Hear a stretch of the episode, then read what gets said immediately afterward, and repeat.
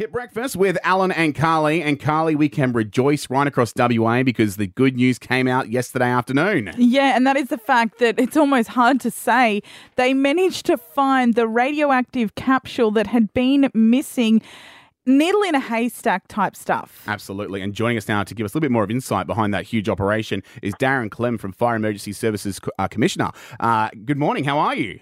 Oh, I'm very well, Alan. How are you? Mate, we're doing well. A lot better now, to be honest, knowing that there's no risk of a Godzilla running around Newman. This is great news. Uh, yeah, yeah, look, it is fantastic news, and um, you know, I don't, uh, I don't think we envisaged we'd find it so quickly. Um, it, uh, you know, there's always the, the best hopes that you're going to.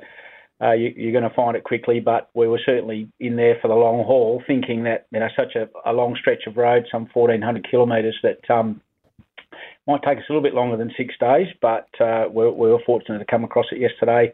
Um, and you know a lot of expertise out there on the ground, and, and fortunately, uh, in a way, it's it's good that we did find it near Newman because it's in a relatively remote, not the remotest part of the state, but one of them, um, and and of course, no no great uh, impact on community. Thank goodness for that. Uh, now, talk yeah. us through the actual operation itself to find this.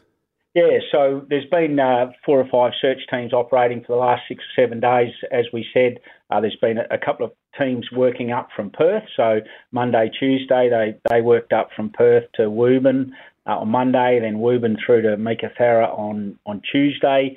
Uh, at the same time, uh, another team uh, got started late Tuesday and into Wednesday from Newman and working down and they they obviously came across, uh, uh, um, identified the capsule uh, 74 kilometres south of, of Newman on uh, on Wednesday. But but also in behind that were, were another couple of teams. Obviously, the, the public have been um, you know really involved uh, in, um, in just identifying to us.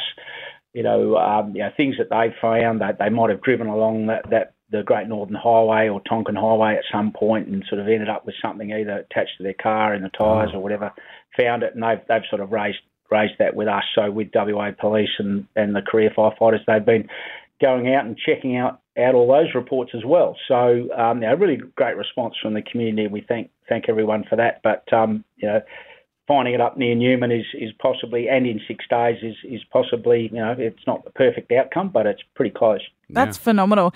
Now, Darren, be honest, was there a couple of smartasses on the search that were like, found it just when they got bored? uh,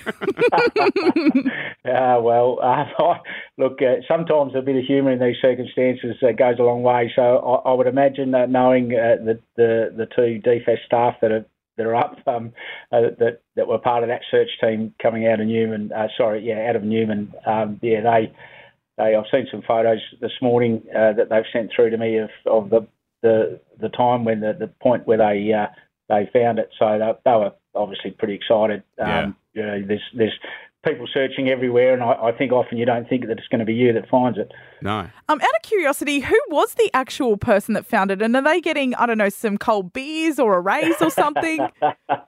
yeah, well, when they find their way back from Newman, uh, we'll uh, we'll certainly be having a chat to them. But um, yeah, look, there's uh, there's a couple of a couple of gentlemen from DFES, a couple of our officers, Jason and Dom, and then uh, a couple of gentlemen from uh, the Australian Nuclear and Science Technology Organisation uh, who, who, along with um, the Australian Radiation Protection and Nuclear Safety Agency, have um, obviously you know got ex- extensive expertise and knowledge uh, in this area, and made their equipment available, which was you know on the vehicle that was being used. So yeah, good team effort. Absolutely. Well, uh, thanks so much for your time today. Uh, I guess we'll chat again when it happens again, uh, Darren. Right? yeah, hopefully never. Hopefully, hopefully never. never. All right. All right. the Fire you. and Emergency Services Commissioner there, Darren Klemm. Thanks for your time. Thank you.